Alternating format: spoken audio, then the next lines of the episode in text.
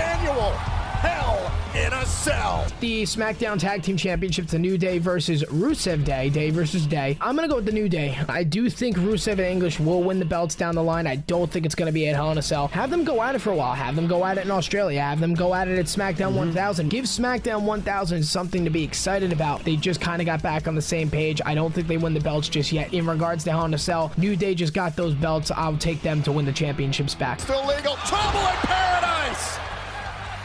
Kofi the cover. Hook to the leg. And the New Day off Rusev Day. Oh, wow. Let's go to the Raw Tag Team Championships. Dolph Ziggler and Drew McIntyre, Seth Rollins, and Dean Ambrose. Who do you got and why? This one I'm very excited for. A little tougher to predict. I'm going to say Dolph and Drew retained because Seth already has the Intercontinental Championship. Dolph and Drew just won those tag titles. Again, you can still have Dean and, and Seth go at it for a little while. Ambrose and Rollins essentially don't even have to win the tag titles back. I'm just going to say Dolph and Drew retain. Seth Rollins meeting Ziggler. Suplex. Roll through. Kick.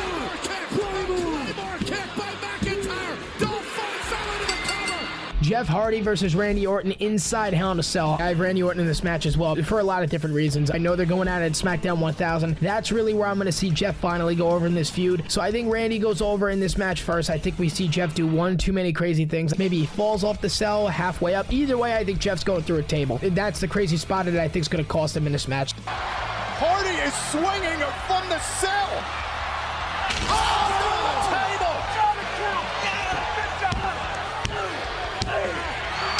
The SmackDown Women's Championship. Charlotte Flair, the champion. Becky Lynch, the challenger. Who do you got and why? Again, this one is a little harder to predict. And they're most likely going to go at it again at Evolution. Could essentially have like Becky win the championship in one match, and then she drops it back to Charlotte. I- I'm going to say Becky Lynch. Oh, and here from the Queen of Becky Lynch. Turn around, turn around.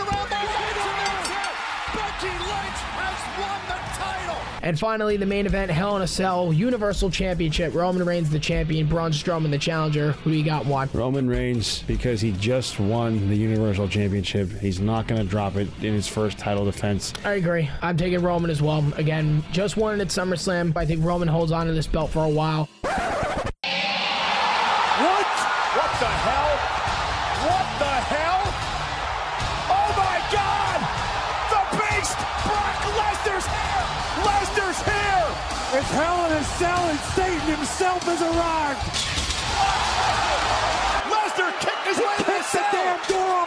Hinges. and he's beating the hell out of Strowman and Reigns. And an F5 to Strowman from Lesnar. An F5 from Lesnar to Reigns oh. on top of Strowman. Hell has come in the form of the Beast. Nobody in a million years expected Brock Lesnar to show up here tonight.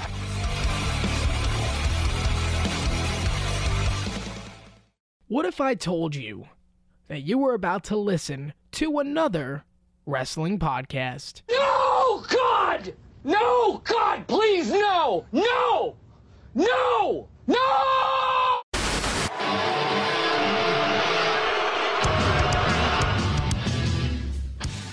This is the Not Another Wrestling Podcast. Join us as we discuss the ins and outs and everything you need to know in the world of professional wrestling. From the independent scene to NXT, all the way to the main events of the WWE. Our thoughts, our perspectives, and our predictions on the biggest topics and breaking news in all of pro wrestling. If it's happening, we're talking about it. Shut the hell up! This is the Not Another Wrestling Podcast. Here are your hosts, Sean McChesney and CJ Palmisano.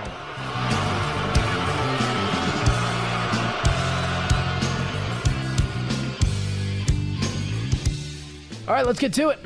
Episode number six, We're still doing this? Episode number six? I guess. I'm surprised we made it past two of the Not Another Wrestling Podcast. Sean McChesney. CJ Palmisano. are your hosts. A lot to get to today in the world of pro wrestling. A little bit of a better week, CJ, to really talk about wrestling. Uh, Hell in a Cell is over with. Um, not a terrible pay per view. We always say we've seen worse. I have seen worse. It could have been a lot better. Could have been a lot better, but it could have been a lot worse. So I, I will give him that credit. It was a solid like six or seven. Yeah, so we'll, we'll talk about the pay per view itself. We'll talk about our favorite matches. Obviously, we'll talk about the lead up into Super Showdown a little bit later as well. We'll recap Raw and SmackDown. A very underwhelming Raw, a pretty decent SmackDown, if you ask me. SmackDown was good. Raw again, yes, very underwhelming. Very underwhelming. We'll also talk a little bit about uh, something that you brought up to me about an hour ago about a meeting between WWE and Impact Wrestling officials. Very interesting. Very interesting. We'll speculate, of course, what that means. Uh, we'll talk a little bit about Matt Hardy as well. We'll give him a few minutes as we move along with the program. But first, let's bring up Hell in a Cell. Obviously, like I said before, could have been a lot better, could have been a lot worse. Yeah. Kind of in the middle, a little bit better than I expected.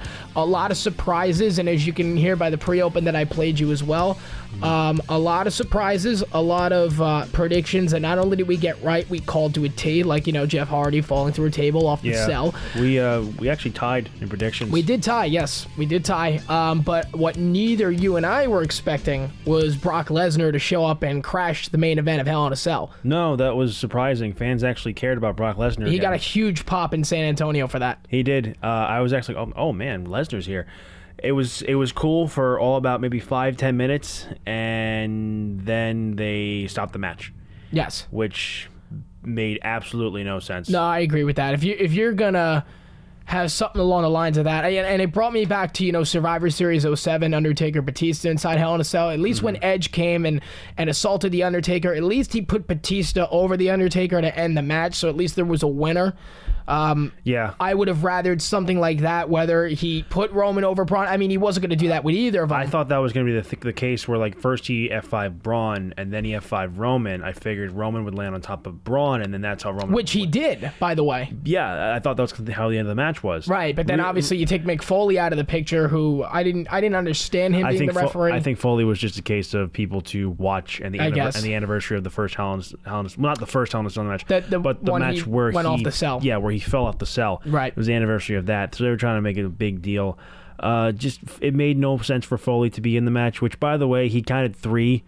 Uh, Yes, at one did. point in the match, so Braun Strowman so is the Braun- uncrowned champion. He should be the Universal Champion. which they didn't bring up on Raw at all. no, they didn't. and they, didn't. should have. Uh, they brought it up in commentary of Foley being making mistakes and said Right. like that's been a while or whatever, whatever they said. But but yeah, Br- Braun should be the Universal Champion anyway.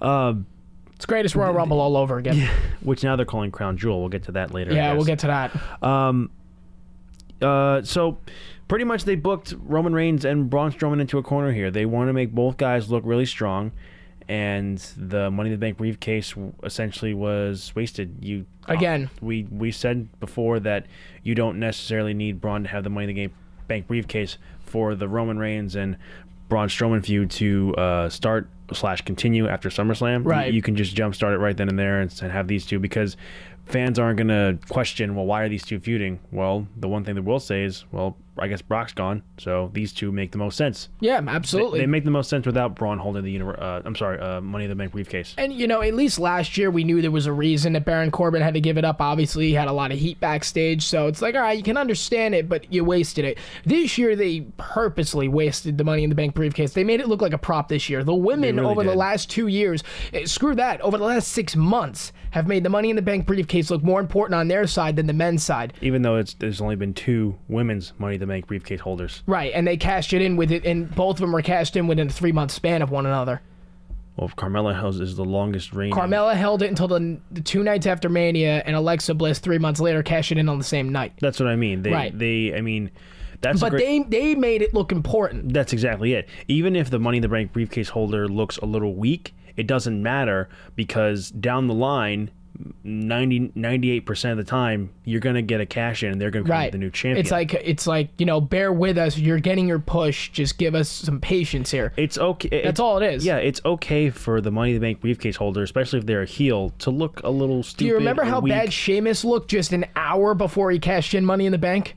Yeah, I'd like to forget that Sheamus won Money in the Bank. Yes, but but my point is, like, you can do whatever you want. You can like they made Sheamus look bad two hours before he even cashed in the briefcase. Look what they did with Dolph Ziggler when Yeah. he with Cena. You could do whatever They you want. him, they gave him another poop bath with AJ Lee. Exactly. you could do whatever you want with the money in the bank holder, but deep down the line, you know, it's like, and it could come out of nowhere going, okay, You're cashing in in about 10 minutes. Get ready. The, Your push is coming. yeah, they, they never really know when they're going to cash in. I, I- again, this this moment made me feel that you know this briefcase would have been better suited with someone like Finn Balor or Kevin Owens or Samoa Joe. Because they'd probably still be holding or- it by now. Yeah, I, They wouldn't have cashed in by now. I would have loved it if Miz. I'm sorry. Yeah, I would have loved if Miz held it, but I would have loved it if Finn Balor won that briefcase. Uh, he probably would not have been able to cash it in successfully. I would have loved for him to go to SmackDown the next year. Turn Who is this? uh, Finn Balor? Finn Balor. Uh, like let's say AJ's the champion uh, sometime next year, gets the title back. Finn comes, turns heel. Turns heel, cashes in on AJ, and we get a Prince Devitt esque Finn Balor Right. on SmackDown. We get a Finn Balor AJ Styles feud on SmackDown, which would be amazing. Yeah, I agree. And you know, you look at them, and I said it last week. I said we have completely wasted the money in the bank. Now, I didn't expect Brock Lesnar to come down and it be a no contest. Of course not. really. No one really expected that. But the the idea that you wasted money in the bank two years in a row, and again, last year you had a pretty good reason to do it, even though you did it anyway. Um, and again, I don't consider backstage heat a great reason, but it, it's respectable. Whatever. It was a way to teach Corbin a lesson. Exactly, and he was the U.S. champion a little bit after that. And you know, even though it was Corbin, he had a decent uh, 2017. Right, and even Decent. though Monday night was a transition, he did get a world title match, which wasn't that bad. It was actually a pretty good match, I thought. Hmm. Um, and you know, Corbin will be a main face on Raw for at least a little while. I mean, part of me feels that his performance on Raw is going to lead to Kurt Angle coming back soon. I've heard rumors about that. Like you know, if it's going to set up a team Angle versus Team Corbin Survivor Oh, they're not going to do. Bischoff Austin all over again, are they? I don't know, but that's a rumor. Uh, I don't know if that's been uh, confirmed or if it's been like you know denied or, or debunked or whatever. But that's one thing. This whole Corbin thing is apparently is leading to a Kurt Angle return, in uh, in ring return. Okay. I- I'm all for Kurt Angle returning, but if they do Bischoff Austin all over again at Survivor Series, I'm gonna lose my mind. But again, you know, back to the back to the Hell in a Cell. Again, you waste money in the bank. If you were gonna pull this crap to begin with, any of the other seven could have done better with the money in the bank than Braun Oh, for sure, for sure. Uh, but this will lead, of course, to Super Showdown, obviously with the Shield versus Braun Strowman, Dolph Ziggler, and Drew McIntyre. Um, yeah, there really isn't much more to talk about except now Brock Lesnar is in the mix, and of course they're gonna have their triple threat at Crown Jewel, which I didn't even know existed until Monday night. That well, that was the next uh, show of the Greatest Royal Rumble. Right, and I didn't know they were Arabia. doing it until Monday. I mean, they announced. I know they, they were doing a second one. I didn't know if they were going to call it the Greatest Royal Rumble two or Right, whatever. I knew they were. I knew they were doing show. another one. I didn't know it was confirmed. That's my point. Now it's called the Crown Jewel. Honestly, when I heard this, I thought, "Oh, is Chase Owens going to be there?" Yeah. Those don't know, Chase Owens is the Crown Jewel of Bullet Club. Yeah. In New Japan. Now, are they doing this in the same stadium they did it the last time, or are they doing would, it somewhere? I would somewhere think. else? I would think so. I think it's the same stadium. I mean, because if they're doing these international pay per views, you know, they want them to be big mainstream. The last two have been in, in football, cricket arenas where they can fit ninety thousand people. they're, they're generate. Apparently, they're generating more money than WrestleMania with the Saudi Arabia shows. Of course. And Australia is supposed to generate a lot of money in two and a half weeks, and, and we'll get to the lead ups into that. Uh, so, yeah, they're going to have this triple threat match. Obviously, Reigns is going to go over. He's probably going to pin Braun. I don't expect Brock winning the title back. That'd be the biggest shock and the biggest slap in the face to the entire main actually won it roster. If he won it back that night, it'd be the biggest slap in the face to the main roster. That just leads to another Brock and Roman match at Mania. Exactly. Which, if that's the case, I will literally, if we have tickets by November 2nd, I'm selling them back. I don't want to see that in the main event. I don't either. I No, mean, nobody does. nobody Uh, does. I, I've said before, like if I'm going to Mania next year, and if the main event is going to be Brock and Roman again, I'm leaving. Yeah. I don't care if Bro- I don't care if Roman wins the title back. I don't care if it's a shock thing of Brock winning the retaining the title. I don't care. I'm gonna You leave. know what? You know what? You and I will be able to do. We can get home, or no, we can leave the stadium during the promo. We can get home. We can come back to my house, and we can watch the end of the match in front of my 60-inch TV. Probably, yeah, We could probably make it back by then. yeah. But- all the traffic. Exactly. And the idea that they that the the idea that they could do that again, I don't think they're going to because they're already leading into the Miz Bryan story, possibly Undertaker, Shawn Michaels. We talked about that a few weeks ago. I honestly hope, I, and I said it before. that- Charlotte Ronda. Charlotte Ronda. I hope that this Roman Reigns title uh, reign leads to a Shield triple threat at Mania. Yeah, I don't that's, mind- That's what I hope this leads to. And I'm not saying I I mind I don't mind Roman Reigns being the champion. I really don't mind him being the champion going into Mania, Well, but booked right. Right, as long as it's booked right, and you know, besides the Hell in a Cell match, I guess you could say so far so good. I mean, he's had a few good matches with Finn Balor. He, I thought he had a good match with Corbin on Monday. By the way, they said on, on commentary uh, leading into Hell in a Cell with Reigns and Strowman, uh, I think Michael Cole said Roman Reigns is undefeated in Hell in a Cell matches. He only had one Hell in a Cell match against Rusev Oh, prior to this. Well, yeah, That's when, like, you know. no, he had one with Bray Wyatt. He's two and zero. Oh, he did? Yes, he, Oh, I didn't that know was 2014. Rusev was 2016, and then yeah, Then I am uh, then I am incorrect. Okay, but either way, it's two and zero inside the cell. Hmm. Not an impressive. You, you could start talking about that at like three and 0, 4 and 0, 2 and 0. I don't think so. Now he's two and oh, Two zero and and one. He is pro- he is literally like the Pittsburgh Steelers, Cleveland Browns, and all those guys that tie in the last two weeks. Anyway, you can hear my thoughts on the SMC Sports Podcast. Cheap plug. Um, Cheap so, plug for your other podcast. Exactly. That will be dropped tomorrow. Anyway, done with that. So back to that as well. Again, as long as it's booked right, I don't mind him being the champion going into MetLife. I really don't. Yeah. But if it's against Brock again, and if it's the rematch and Brock's revenge, I'm, out. done. I'm, I'm leaving. I'm out. I'll, I'll watch AJ and whoever he's going to face because I don't think AJ will be the champion. I th- I'll watch Miz Bryan. That's what I'm going to be waiting to see.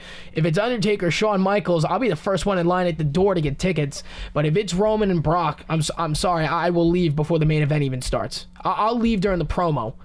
I don't know. It's just not a good match to have main event again and have Reigns main Right. event again. But I think, um, but I don't even mind Roman main eventing again.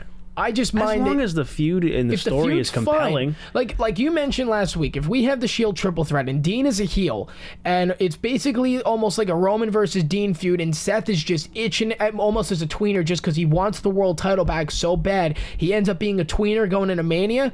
I'm fine with that. I really am fine with Roman main eventing again. Well, they'll probably it has to be booked right. in that situation, they'd probably book Rollins as a tweener, but in reality, Reigns is the tweener. Right. Uh, well, actually, Ambrose will be the tweener, Reigns will be the total heel, and Rollins is the total babyface to the fans. To the fans, yeah, not to the booking. But to the WWE, it would probably be Reigns is the total babyface. Ambrose for sure is the heel, Right. And Rollins may be a tweener, more leaning towards babyface. Right, absolutely, and I agree with that 100%. And yeah, to WWE it would be heel Ambrose, but to the fans it would be completely reversed. Um, and then it would be one of those things where Seth did win the title at Mania. Obviously, he'd have the babyface reaction. He'd be babyface going forward. But I think in that position, he'll just be somebody that's just itching to get the world title back. I think it still should be Dean. In that in that situation. In that situation, that's just my- sure. that's my opinion. Right, and, and we have months to discuss WrestleMania as well. Speaking of Dean, uh, him and Rollins uh, may have put on my favorite match at Hell in a Cell the other night. Oh, that was a fun match. that was my favorite match. That was a fun The- match. Why don't, the- why don't we go into that Yeah. too? Um, It was about. They gave him about 24, 25 minutes. It was it was back and forth each way Mm-hmm. on the outside of the ring and the inside of the ring. Their chemistry, the four of them, is unmatchable when it, when it comes Mm-hmm. to everything that goes into there. And you know, and when we did the pre-open too, and I said, you know, had the New Day and, and um, Rusev Day go out for a while. Well, that's no longer going to happen, and we'll get to No, that we'll later. to that later. Uh, rest in peace.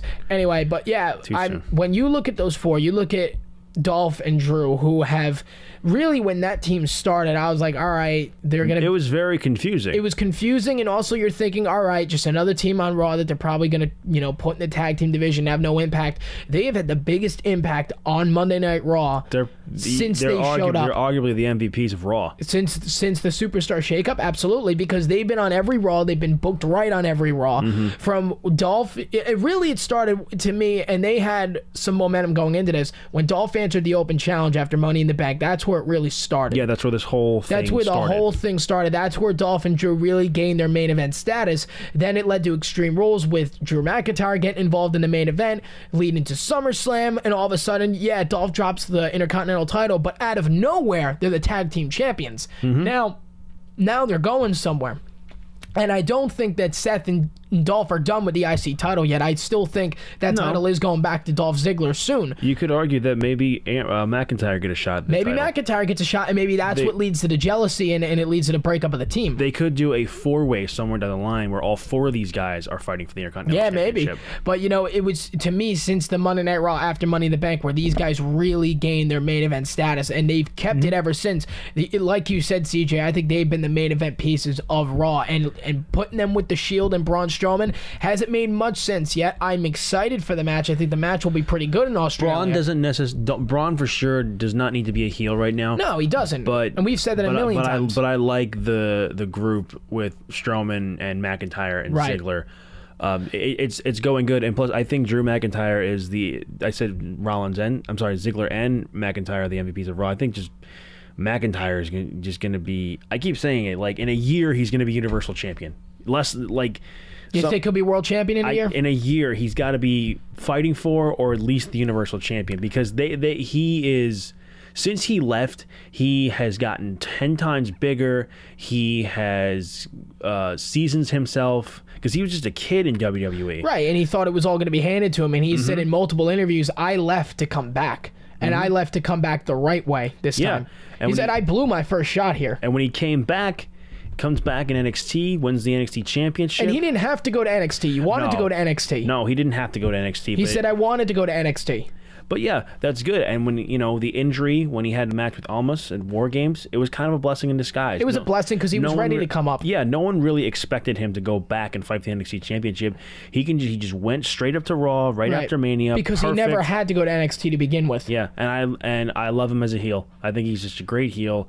McIntyre's just one of my favorite guys in Raw right I now. thought even in the beginning of his WWE career, he was a good heel when he was Yeah, younger. I always, I was always been, been a fan of McIntyre. I loved his old entrance theme. Like they've changed his theme like three times. I loved his I like the second one. his first one. I'm not a fan of the third one. I love the I I love the 3MB theme. I only like 3MB because of Heath Slater and and uh, McIntyre. I loved his theme when he came back to NXT, and it took me a little while to get used to the new one. I like it, but I loved I loved his His first one. his first one and his and his NXT theme the best. His. NXT theme, I think, was the better one, just because it suited more of his personality. Yeah. I thought the first one, it was like they were trying to put something on him, and it Mm-hmm. never worked. You know, even though he had a run with the Intercontinental title, he had a tag good titles with Cody. and a tag titles. He had a good feud with Matt Hardy, a good feud with Kofi Kingston, but it just it, it never seemed right. Yeah, This one, where it's and also you, they, you almost feel like they made him put an image on himself. Mm-hmm. He comes back, he's himself. He's got a full beard. He's ten times bigger. he's huge. He's huge. It's like it's like now I'm who I want to be because I made it on the indie scene, so you can't change me. Yeah. Uh, and Triple H, every Triple every H rolled promotion, with it. Every promotion he went to, he won their world title. At everyone. Impact World Title. He won the uh, WCPW World Title.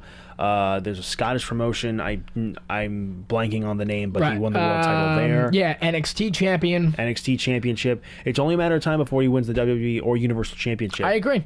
It's Because- just it's just a matter of um of how they're gonna do it though. Essentially, he may not be Universal. I still think he's be World Champion in general because he, he could go to SmackDown next year.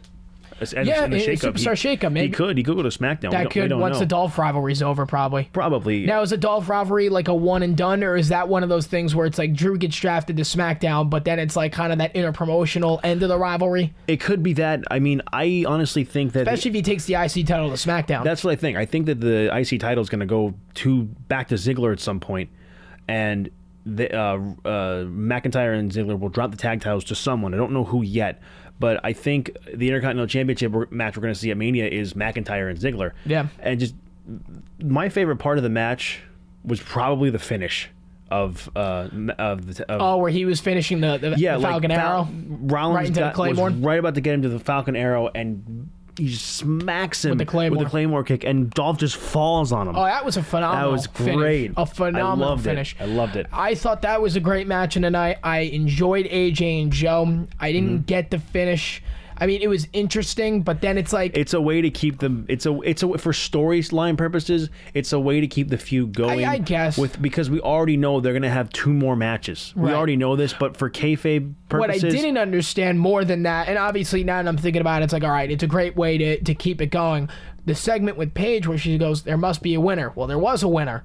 It, was, was a controversial winner, Yes. but there was a winner. It, it wasn't like Nonetheless, there was a winner it winner. wasn't like um, Roman and Braun where it was no contest. Mm-hmm. There was a winner. It should have been when you looked at the replay, and I thought Tom Phillips and Corey Graves sold it perfectly because Corey Graves kept saying he tapped, and they're like, "Well, we need to see the replay." And as soon as they saw that replay, Tom was just like, "Oh my god, he tapped!" Mm-hmm. Like they sold it perfectly. That's a great. That is, you know, after seeing the Hell in a Cell was red, I'm kind of glad that AJ and Yeah. Joe wasn't in the I'm- cell. I'm glad. But overall, That was I, such a buzzkill. I know, but overall, I knew you know it sucks these guys aren't getting a Hell in a Cell match because they deserve it.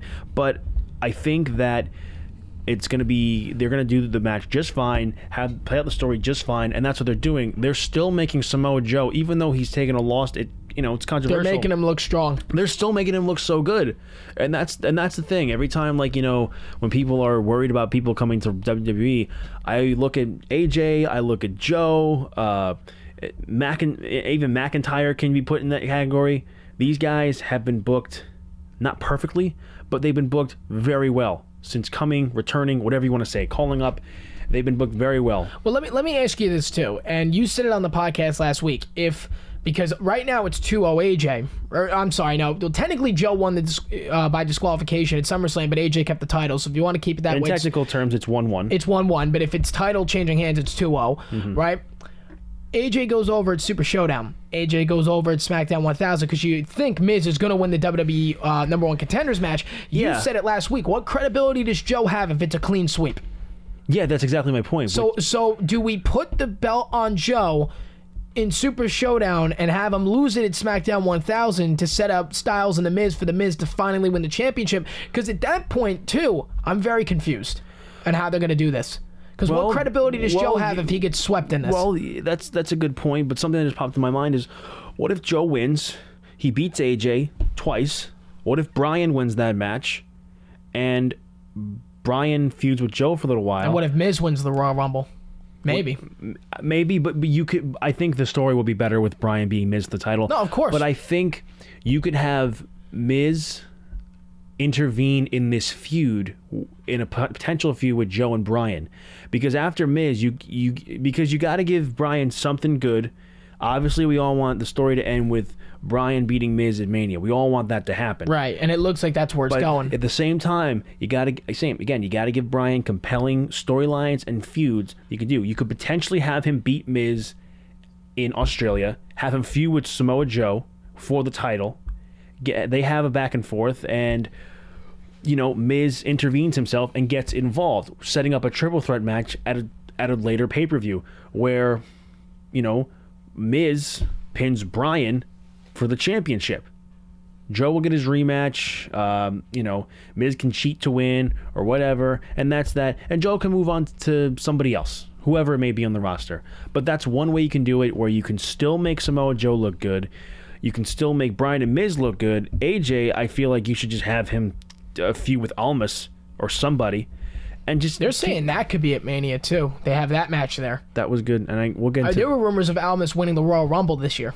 Do you really? I heard that somewhere. I don't know. Uh, wouldn't mind it. I love Almas. Wouldn't mind it. But anyway, back on that, that's not a bad idea. I just don't know if that's necessarily where they want to go. If they're going to get Miz versus Joe, I don't know if that's a rivalry that that's, that's necessarily going That's to why. work. That's why I think if you're doing going to do a Bryan, if you're going to have Joe win the title and you do a Bryan Miz. Uh, or a Bryan Joe feud, have Miz in there as a triple threat to you know c- to further continue the the Miz I- Bryan storyline. Again, it's not a bad idea. I just don't know if that's where they want to go with that. I really think No. at this point, Joe's best opportunity to win, lose the title, and have credibility while doing it was to win in Hell in a Cell. That's get- my point. I guess so. That's my point because you have, you know, you you win it at Hell in a SmackDown Cell. 1000 isn't that far away. Right, you, after you retain uh, it in Australia, and then you lose it at SmackDown 1000. It's a month title reign. Joe doesn't need the WWE Championship. He's done enough in his career. It'd be nice for him to have the WWE Championship. I think he should be WWE. I think he should be. point. I just don't think he necessarily needs it as bad as everybody thinks. So maybe a month title reign to kind of transition AJ and Joe out of it, getting the Miz involved versus AJ. I think the best way to do that was to have Joe go over at Hell in a Cell. True. Um, and again, you know, we'll see where it is. You know, maybe Joe does win in Australia, or maybe he is the champion, and maybe it's Bryan versus, or it's um, it's Miz versus Joe, or it's Bryan versus Joe. They could do Bryan versus Nakamura for a big card feud after this. Who knows? Uh, let's like like if Miz wins and if AJ is still the champion continuing, I, I would love to see a Bryan Nakamura feud. Yeah, I mean, it'd be interesting. And then you see really where where's AJ going with it, Mania. You mentioned, I know at some point, maybe you have AJ Shinsuke for the U.S. title at Mania, have that rematch. I actually mentioned AJ Jeff Hardy for the U.S. title. Oh, I would like that. Like Jeff Hardy wins the title back and have him defend it against AJ next year. Right. I'm curious to see where Randy Orton and Jeff goes too. And, and speaking of that, that was one hell of a Hell in a Cell match on Sunday. That was another one of my favorite matches of the night. Uh, they went about half an, uh, maybe about half an hour, almost. They opened the show. They opened the show. To think you didn't think Randy Orton could get Any even more e- any more cringeworthy. and just weirded out with the finger and the earlobe thing. He went ten like what a great what a great uh, viewing experience for the PG audience. Putting a screwdriver, twisting the earlobe. I'm just like, oh my god. I love the Randy Orton's a sadistic. but let's not go again. TV 14. Yeah, but I love that Randy Orton is the, is is a heel again, Right. And this is where he truly shines. Yeah, this has probably been his best heel run since the Legacy run, I would think. Possibly, I yeah. wasn't a fan of his heel turn with the Authority. I mean, the beginning was pretty good when when he uh, when he showed some of this, like when he was beating up the Miz in his hometown. But Uh-huh. noth- I've seen nothing like this since about 2008, 2009. No, we haven't seen like this Randy Orton be this sinister In about in- eight years. In years, yeah. Um, so it's interesting where they're gonna where this heel turn is gonna lead Orton down the line. And it, it's one of those things too, where it's like you know, if storyline purposes wouldn't, weren't in the way, he'd have a WWE title match in two and a half weeks. Mm-hmm. There's no doubt in my mind on that. But you have AJ and Joe that you have to finish. Da- Daniel Bryan and The Miz are already set for a number one contenders bout. If st- Randy's ne- Randy said his. If you think that's bad, wait till you see what I do to my next victim. What if his next di- victim is Daniel Bryan? May, yeah, maybe.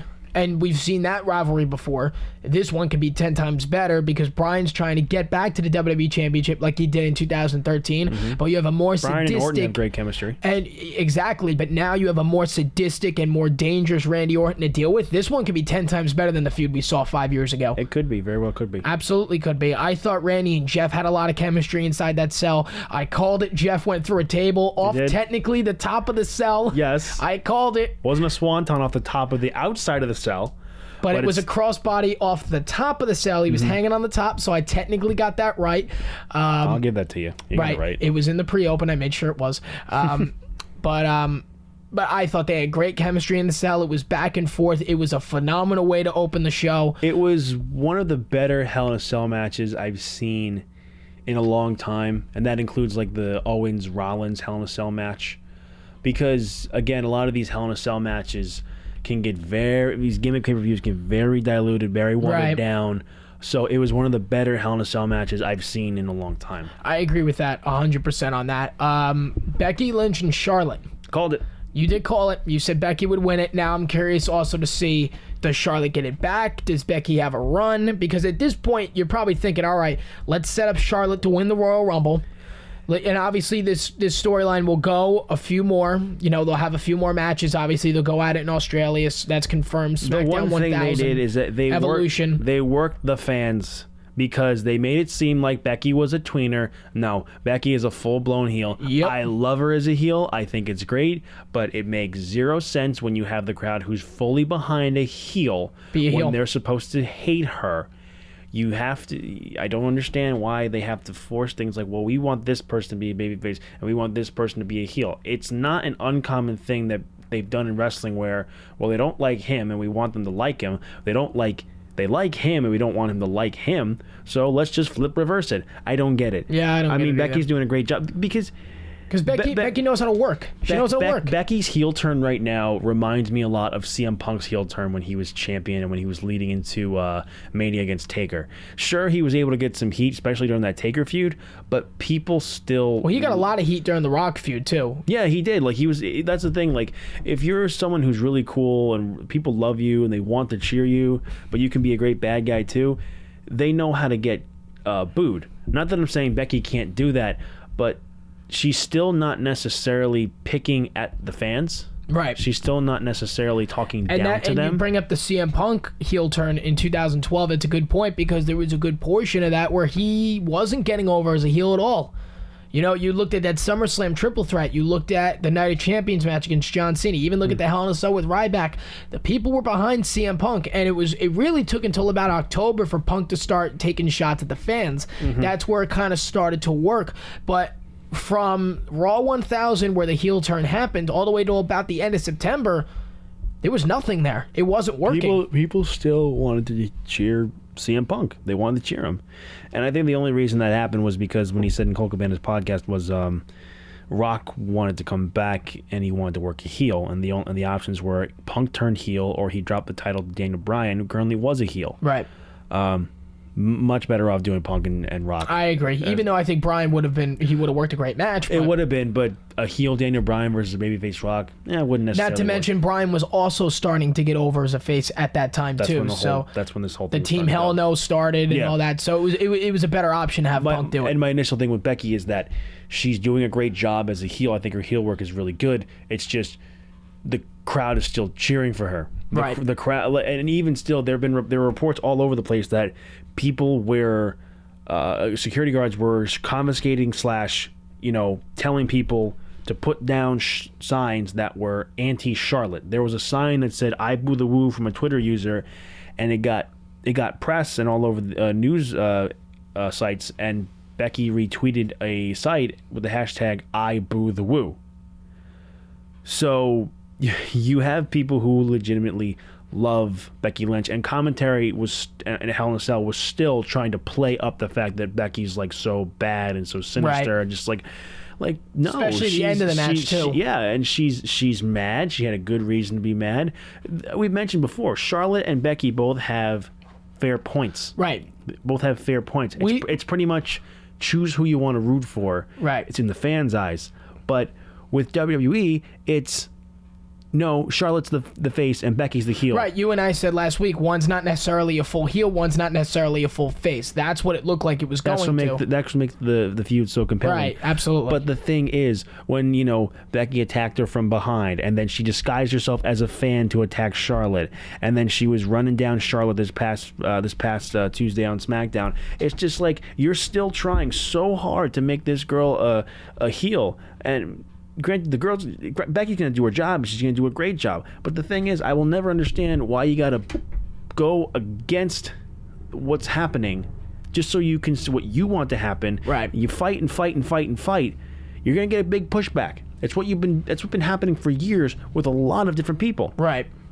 No, you're absolutely right. And again, it's only fitting of like, where is this going to go? Obviously, they're going to have the match in Australia. They're going to have the match at Evolution, SmackDown mm-hmm. 1000.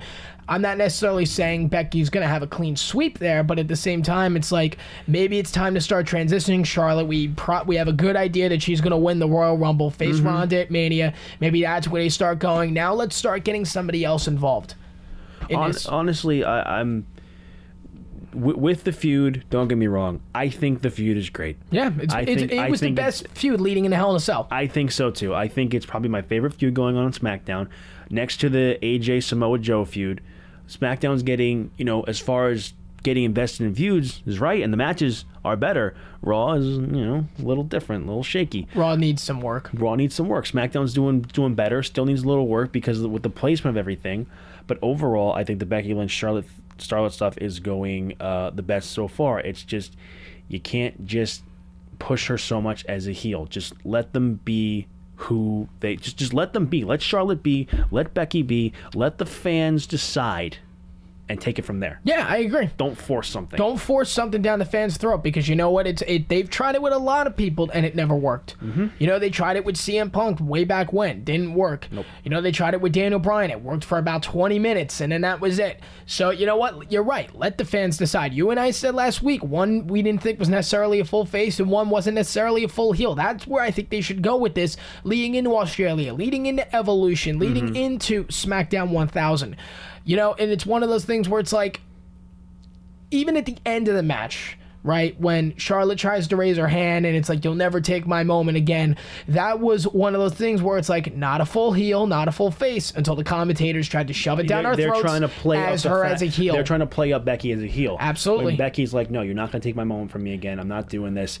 And the fans that- are behind Becky. right. Like, she raises up the title, and they're Because- clearly behind her. Because to you and me, that was a moment going, all right, one's not necessarily all right, one's not necessarily all wrong, even in this situation, but the commentators are trying to push Becky as a heel down our throats, and it's not working. it's not working. It's not working at all. But the feud has been great. Yes. I'm excited where it's going to go. Mm-hmm. Obviously, on SmackDown Live with Becky Lynch's coronation as the champion and then taking out Charlotte, I thought It was made great. zero sense to have the title uh, with a blanket over it, a cloth over it. When I'm like, are they debuting a new title? Yeah. No, it's the same. It's the same the same damn cha- it's the same belt. championship, yes. it's the same damn belt. Like, why didn't Becky just come down with the championship? I don't know. The stupid. It was coronation I didn't have a problem with, but covering up the championship and revealing, hey, it's the same championship that was on TV two nights ago, that made zero sense at all. I have no problem with the coronation of the championship. They did that with Ronda back way back the Monday after SummerSlam. They did it with Alexa Bliss. They did it with ago. Alexa Bliss, whatever, but don't cover up the championship. Just leave it in the ring. That's that's my point. Leave it in the ring. Just have Becky come down with it. I agree, 100%. So, overall, with Hell in a Cell, I didn't, again, I didn't think it was that bad. I didn't think it was great It was a it was a it was a night of really good wrestling. Yes. with a few wonky finishes. Right. At least there were that many squash matches like they had four with at SummerSlam. Yeah. But uh, let's move on. Obviously, you know, with you know the whole Raw and SmackDown leading now into Super Showdown in Australia in two and a half weeks. I think a few things to point out with Raw. Um, I I'm liking this Bobby Lashley Lio Rush partnership. Yeah. I think it's going great. They've only been together for a couple of weeks, and they already feel feel really well established. And Lio Rush can be a really big help for Bobby Lashley Right. and, and vice versa. And they're also trying to build up Bobby and Kevin because Cena is going to be involved in that tag match with Elias and all that. Mm-hmm. So they're starting to build that up. Don't be surprised, obviously, to see Cena on Raw next week or in a couple of weeks leading that up to it. That was originally supposed to be Owens and Cena. yeah, which I would have been much more fine with. Yeah. Just Owens and Cena because those two from Kevin Owens' first night in the door had phenomenal chemistry. With Kevin going over in the first match to Mm-hmm. the U.S. title being on the line, they almost had an NXT championship match at one point, which I thought would have been awesome if that happened. Um, you know, whether Cena had won it or not, the idea of Cena challenging for the NXT championship I thought would have been pretty cool. Uh, but yeah, if, if it was just one on one, I would have been much more fine with that. I don't hate the tag team match, but you're starting to see on Raw because you forgot that this match had already been made official, going, wait, Bobby, Kevin, a lot. Oh, so that's Yeah. what they're trying to do because that match is happening in two weeks. Yeah, I think that was the one high, the one highlight from uh, from Raw to a pretty you know pretty boring Raw. Yeah, it was boring Raw. I mean, and the gist of Undertaker's promo was is that you know Kane's gonna be in my corner. That's it. So now, let's ask everybody here: Are we gonna have Kane, or are we gonna have Glenn Jacobs, the mayor? Because let, let's not be beat around the bush here. Are they even we're, gonna? we're gonna have Kane, but we're gonna have a shirt that says Glenn Jacobs for mayor in the in the Raw the Raw logos. we should we should have a drinking game for every time they mention that he's the mayor, and if he and if they don't once, you chug. At that point, because like I'm curious, like, are we just gonna forget the so fact we, that we this would guy have to is we in would charge of a we'd community? have we'd have to wait after the match if they don't mention it at all, and then just chug everything. Right, and then you just take a drink every time they mention it. he's the mayor. But it's like, are we not even going to mention the fact that this Well, man the- is in charge of a community? the, the thing that they're going to be apparently at Crown Jewels, what they want to build to is a Shawn Michaels Triple H as DX against Undertaker and Kane as the Brothers of Destruction. Really? That is a you know that's a match being flown around because apparently the Prince in Saudi Arabia is a huge fan of old WWF and WWE stuff. So Shawn would come out of retirement before Mania, is what Yes, you're saying. but I, I- I wouldn't have a problem with But that. But I still think that can still lead to a match down the line with Taker and Shawn Michaels. well, it would be more of a possibility if you had this first. Um, And especially if, you know, you have Shawn costing Undertaker at Super Showdown, or maybe Shawn pins Undertaker a Crown Jewel, which would be awesome. Mm-hmm. Um, you if that were the case, I'd be like, you know, signed, sealed, delivered. That's it. Um, but yeah, I mean, it, I think it's one of those things where you know now that you have Kane in his corner, obviously you're, you're gonna have Shawn work probably is the heel. You're gonna have Kane and Undertaker as the faces in this match. Honestly, no. It's just it's four guys. Well, I'm talking about writing purposes. I'm not talking about to the fans. I don't even think that either. You don't think? No, I think it's just going to be, you know, you're going to cheer for who you're going to cheer for. You like Taker and Kane, you like Taker and Kane. If you like Michaels and Triple H, you like Michaels and Triple H. Does this match main event the show? Um, no, I still think the Roman Reigns uh, match, the triple threat with I would- and Lesnar, will main event the show. What in Australia or No, uh, that's what I'm talking about? I'm like, does Triple H Undertaker? Oh yeah, Triple H, Australia? Triple H Undertaker main events the show. The triple threat for the Universal title main events Crown Jewel. Yes, I agree with that. Yeah. I definitely agree with that. And then again, if Brock wins that championship back, I'm, I'm just I'm just done. Yeah. I'm done with it. Uh, but yeah, I definitely think this leads down to something. But it's gonna be funny to see Kane, whether he's in the mask or he's like he's like He old come back in the Kane, and it's like this guy is a mayor in a community that has children, and he's coming out choke slamming people. That's good. That when that there's- was the there- funniest part of the promo. I'm like, wait, this guy's a mayor now. He's allowed to come back and there, work. There were pictures in uh, on Twitter that surfaced. It was uh, Ric and Charlotte and Flair's. I Oh, at Flair's wedding? uh, Flair's wedding. His eighth wedding? Taker and uh, Michelle were, Michelle McCool were there, and Taker had two glasses of whiskey In one hand. In, one hand, one on top of the other, and Flair with his eyes all bugged out, like. Like a real caption on Twitter is always like real man drinks uh, carries two glasses of whiskey In one or, hand. or it's like take one glass of whiskey. double whiskey fisting in one hand, something like that. one glass of whiskey ain't enough for Undertaker. Exactly. Um, but yeah, you know, you look at that match. I'm excited for the match. I'm, Yeah, I'm interested to see how Kane and Shawn necessarily get involved with the match. Does it lead to the to the tag team match at Crown Jewel? I'd be fine with that because first of all, I didn't even know the Crown Jewel necessarily existed until Monday night, and then to Mm. announce that triple threat, I'm like, okay, here's how it's gonna end. Roman's gonna pin Braun because he's not gonna pin Brock. I'd be shocked if he pinned Brock. Um, Roman, like you said, and like I said last week, I expect him to hold this for a while, at Yeah. least until WrestleMania. Yeah. Probably will retain there as well, and then go on for. I, I wouldn't be surprised to see Roman break Brock's streak. I'm I'm not even kidding you right now.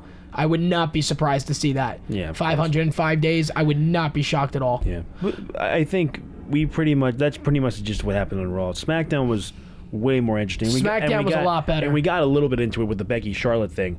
Um, the breakup of Rusev Day. That was a shock. Um, I didn't expect that. I mean, I knew it was coming. I didn't expect it to come that soon. I felt. I mean, once Aiden English kind of went off and yelled at that producer, and then Lana was there, said, I have to tell you something. And Rusev's like, "Not now." I felt like, yeah, this is a U.S. title match. Aiden's gonna cost. I never expected Aiden to be the heel, though. I really didn't. The Rusev Day chants are over, and they're finally like, yeah, you know what? Let, let's just finally give in. Oh, so now they make the right call with the heel. Yeah, now that's that- my point. I'm like, Now they make the right call. I understand Rusev is over, but I'm like, all right, Becky was over, Punk was over. Hey, let's turn them heel. I know, but at least they're getting it right. Um, Undertaker's been over. Let's try and turn him heel. That was the biggest disaster of all time. Yes. Uh, that's my point. But yes, they made the right call with this one. no more Rusev Day as a tag team. Um, little heartbroken by that, just me personally. I love them together, Oh, they were good. but uh, this this could lead to a pretty good feud. I think Aiden Rusev will have a uh, you know length, not lengthy, but like one or two match uh, pay per view feud. That that just yeah, not too much in there. Probably go one on one in Australia. You Pro- think Probably. You need to give Nakamura something because Jesus, you, he's got nothing right you, now? you- he's the United States champion, and you're giving him nothing. He wasn't even on the card at Hell in a Cell. no, he wasn't. I think that's kind of like okay, well, you're defending against Rusev. Honestly, the U.S. title could be better suited for this Rusev Aiden English feud. You're giving Nakamura nothing. What, what should have happened was they should have gave the belt to Rusev on SmackDown, and then Aiden English came out and assaulted him. That's, I- what should have happened. That's what I thought for a second might have happened, but I guess not. I don't know what they're going to do with Nakamura. But mo- They need to give him somebody. there isn't too much you can say about the uh, the Rus- the Rusev Day thing, but the one thing from SmackDown that was my favorite was the AJ Almas match. Man, these That guys are great so match. great together. This was even better than their first match. Yeah. Like I'll sign me up for them at WrestleMania The because if you're gonna ve- give AJ somebody, give him give him Almas. the very end of that match.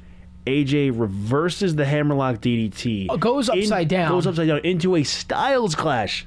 which was sold perfectly. That was No broken necks. That was incredible. no, that abs- that was cool. That was absolutely incredible. No broken necks necessary. Mm. Almas is going to go very far. Yeah. I, you know, some people may think like, oh, you know, he's been losing a lot. I'm like, you know what? He's putting on these great matches. People are very high on him. People in, inside the organization are gonna pay attention. hmm People are paying attention. Zelina Vega is probably the best manager, the full time best manager in the entire roster right now. She can talk and she can work. Those two are going to go very far together. Yeah.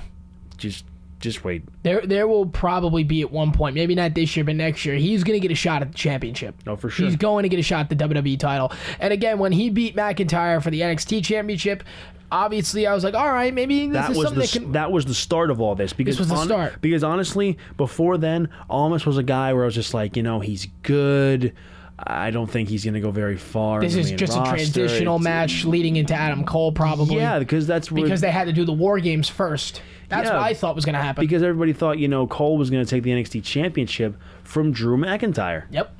And that was originally the the thing, and then they brought War Games in, Mm-hmm. and my whole thing was, all right, Almas is good, but he's not going to lose to McIntyre. This is just one transition match into Philadelphia where Adam Cole's going to beat McIntyre for the If he never won the NXT Championship, I never would have thought he would go far in the main roster. Never.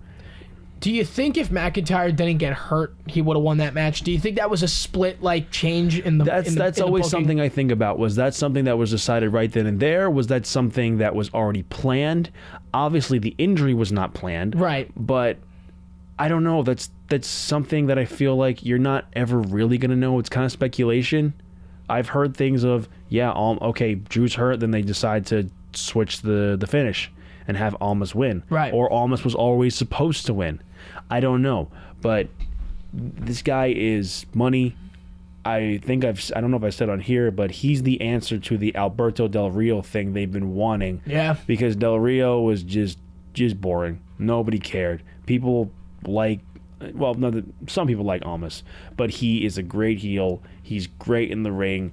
Just Almas is the future. He's going to be the future top heel on SmackDown. I agree with that 100%. So why don't we move into something that you brought up originally before was the um, there was a meeting that took place last week between WWE officials and Impact Wrestling officials. Mm-hmm. There's not really many details on it. There's not really that much to speculate as of right now. It's just a matter of members of Triple H's team and uh, Scott D'Amore and I don't want to say Jeremy Borash. Jeremy Borash works for uh, Triple H's team, uh, but I know Scott D'Amore was involved.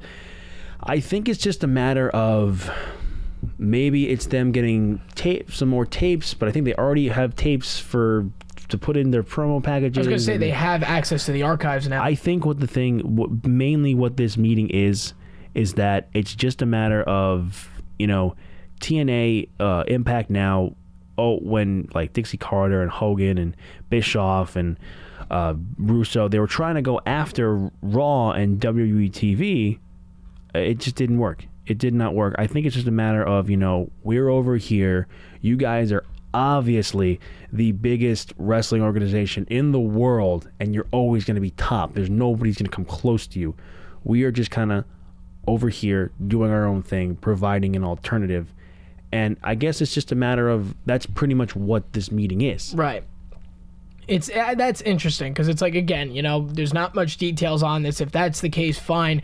Probably just one of those things where it's like, you know, we can help you, you can help us down the line. Like for Yeah. example, for tapes, um, maybe there's something where it's like, you know, for example, you know, Austin Aries was in the WWE for a little while. Maybe they get tapes of that that come into promos or something like that. That could be essentially a thing too. What if Impact wants Austin Aries tapes from his WWE time? Yeah. They want stuff from NXT when he was in the cruiserweight division. They could want some stuff. They want maybe Right, some because highlights from his TNA is, you know, Impact Wrestling has, you know, not their own app, but they are on an app now where it's very similar to the WWE network. They might start producing their own content, maybe some documentaries, maybe some, They could be. you know, maybe some. Obviously, they have like every pay per view and every match on there as well, but you know, documentaries could be down the line.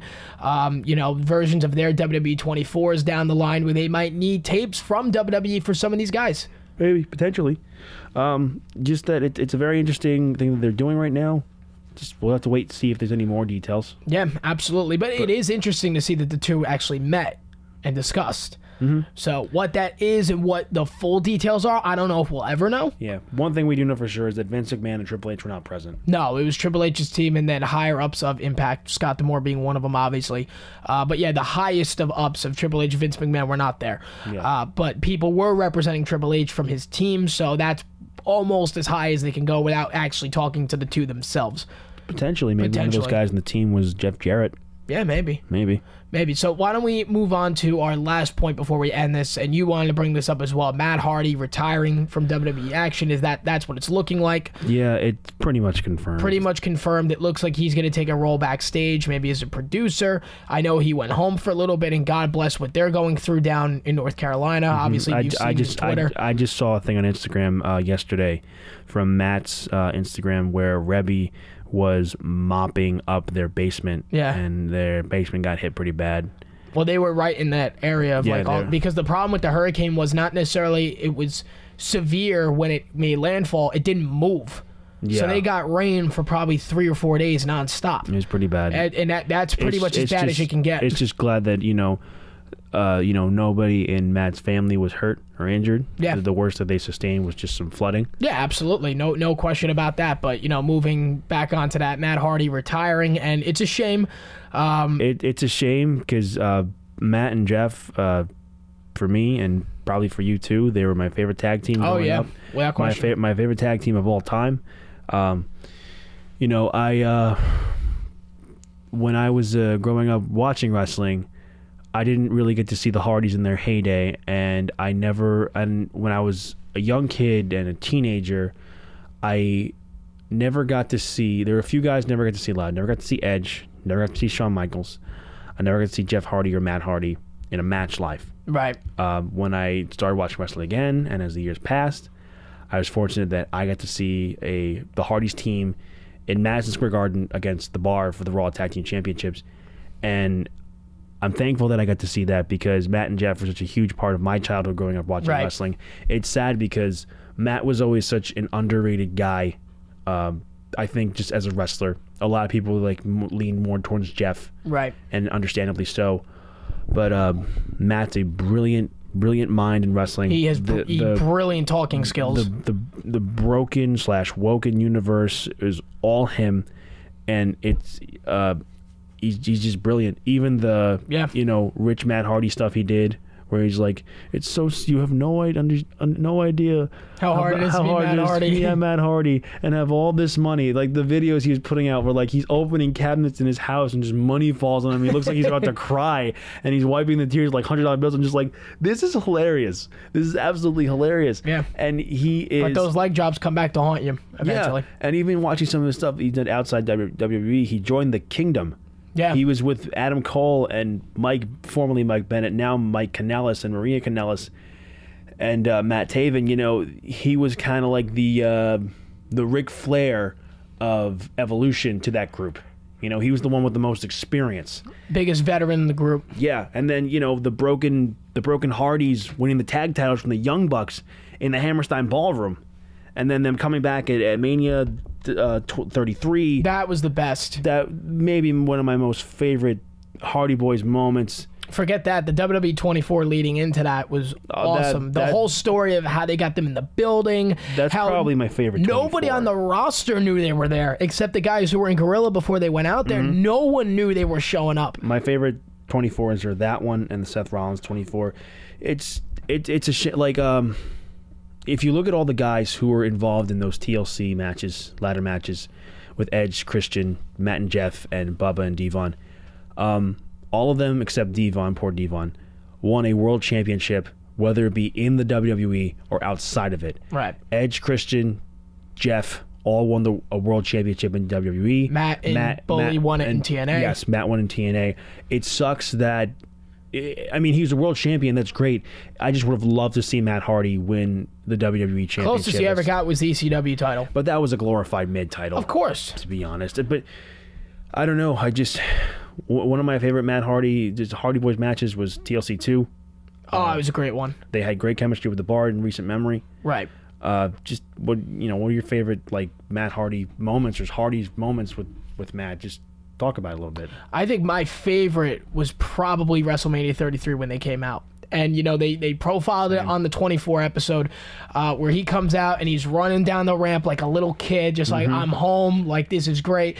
First of all, I remember watching that in my dorm room in college, and I never really thought about it because I saw the picture of them leaving Orlando. Yeah. When in reality, that picture was taken when they landed in Orlando. So I figured, oh, they're probably not going to be there. That's a damn shame. But hey, maybe they'll be there down the line. No problem. And as soon as the New Day came out and announced the Fatal Four Way, I was like, oh my God, they're coming. All the deletes chants started the happening. delete chant started. And then it's like, but what if New Day is just putting it, those dumbasses, what if they're just putting themselves in this match? They and all of a kinda- they- sudden, they teased it. And all of a sudden, that place went nuts. I was watching it at uh, Fozzie's house, and people were going. Uh, well, uh, people. There was only me, Foz, his family, his dad, and my and my girlfriend, and we were going nuts. I was like, "Oh my god!" Like I'm jumping up and down. I'm like a little kid again, watching Matt and Jeff Hardy come down to WrestleMania. It, uh, Seeing the New Day's reaction to it. I know. And Big E was like, oh, that was a pop. And I'm not going to say what he in the- really said, but he's like, twen- oh, that was a pop. In the 24th special, yes, that was great.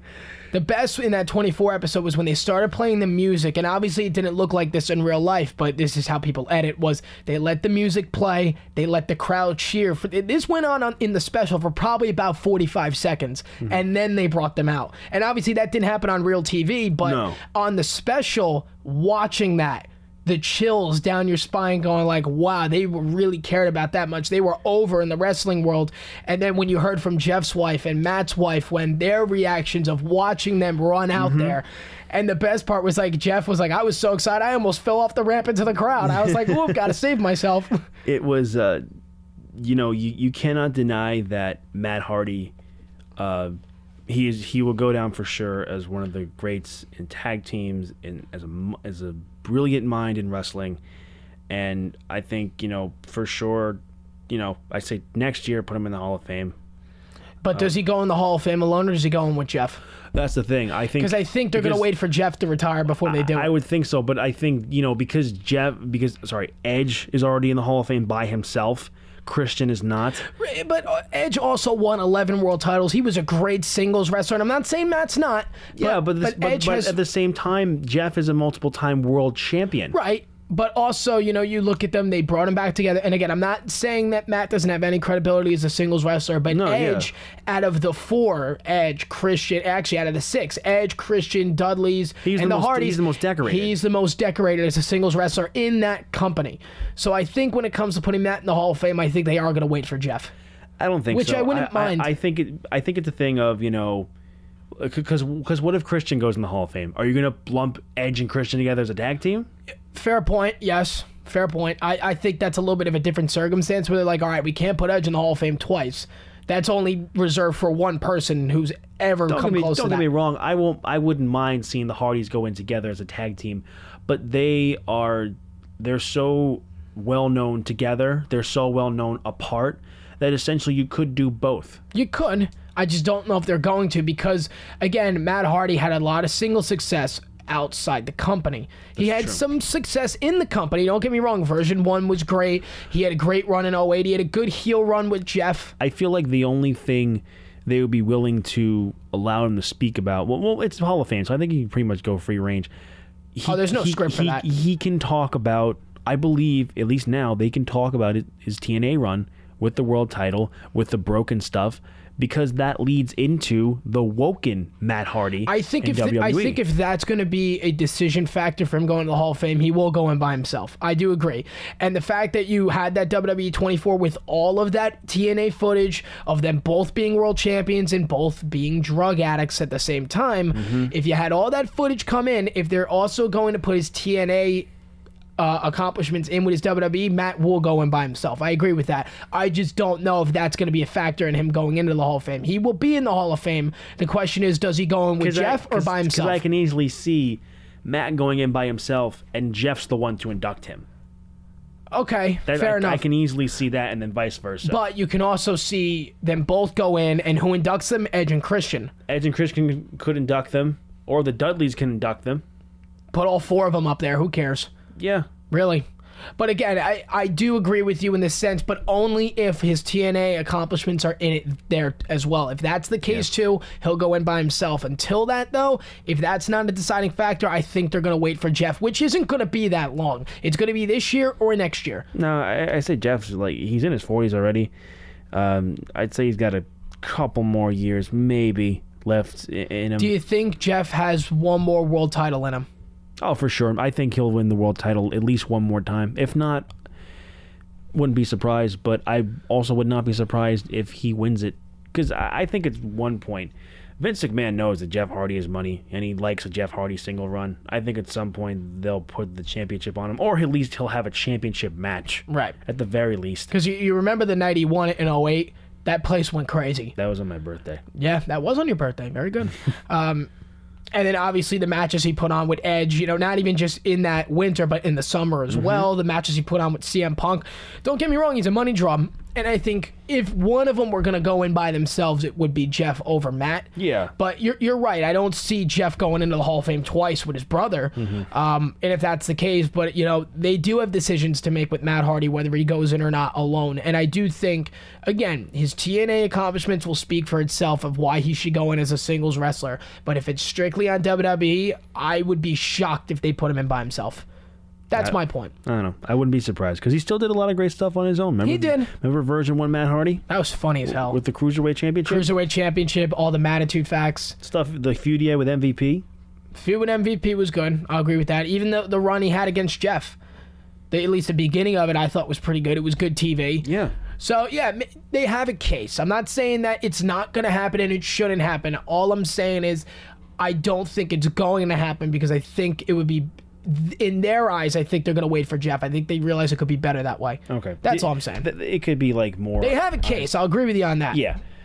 But uh, if, if I'm gonna go with like my favorite matches with with Matt and Matt Hardy and you know Hardys or whatever, for sure I'm going to go with TLC two. That was a good one. The the house show match I saw with them against the Bar in Madison Square Garden. Their Iron Man match at Extreme Rules was pretty good too. yes, the Iron Man match too. Actually, no, this uh, St- Extreme Rules was the Steel Cage. Or Steel Cage. I'm sorry. Iron Man was on Raw. No, Iron Man was um they had a steel they were both on pay-per-view. I know that. The Iron Man match was not on Raw. I think it Steel. Cage might have been on Raw. The Steel Cage was. I remember the Steel Cage was on. Was that was that Extreme? Was it a Steel Cage Iron Man? No, it was a steel cage at Extreme Rules, and I believe the Iron Man match was on Raw. I'm looking this up right now because not that I don't believe you, I just think both matches were on pay-per-view. Hardy's Bar, The Bar. Steel Cage? Steel cage is Extreme Rules, I'm for sure. Okay, that took place Extreme Rules. Mm-hmm. So now the Iron Man match. No, the Iron Man match was at Great Balls of Fire. I remember. I don't even think they were on the Great Balls of Fire card. Iron Man match. I'm pretty sure it was Great Balls of Fire. I don't know why we're getting into this. Yeah, Great Balls of Fire Iron Man match for the Raw Tag Team Oh, it was? Yep. I think the the bar was that that's a 2K version of it. Um, uh, who gives a hell wh- who was the champion? Who cares? They had great matches with the bar. All I'm saying is they were both on pay per view. That's all. yeah. Uh, but yeah, they had great matches. Um, I again, Matt's singles run was pretty good. One of my favorite moments of that too was when he twisted faded MVP off the ladder at WrestleMania. Yeah. As yeah. if how MVP didn't die off that, I don't know. Um, and even and even the Money in the Bank before that that year. Jeff Oh, when Je- when Jeff and jumped on were- Edge. Jeff and Matt were both in that. Yeah, and, and, and even you know, you know, Matt's performance in that was pretty good. Overlooked, of course, by Jeff And landing how- on Edge. And how can we forget the final deletion? oh, the final deletion was Matt, Matt, fantastic. Har- Matt Hardy's absolute masterpiece. Yeah. And then and the he got ult- to bring it to WWE. and the ultimate deletion with Bray Wyatt. was just as good, and not saying better, Oh but it was just as good. It was hokey. It was funny. It was great. It was just, it's everything you expected because you cannot expect the broken, woken Matt Hardy character to be too serious. A lot of the broken Matt Hardy stuff is silly. Yes. And you had to go into that thinking this is going to be funny. And it was funny. And I love where, uh, Matt's like running around like those those uh those tombstones and Bray's trying to find him like Right. like cartoon style and like and then he goes into the shed and goes share uh damn it what do you say uh mower of lawn share of wheels Yes. mower of lawn share of wheels wonderful like it was great What about um, in the final deletion match where the, the brothers are shooting fireworks at each other? yeah I'm like, how is this legal? it was great the referee's just sitting there going, I have no idea what to do. I hope someone like Deleter- dies so I can count three. Delete or Decay was good.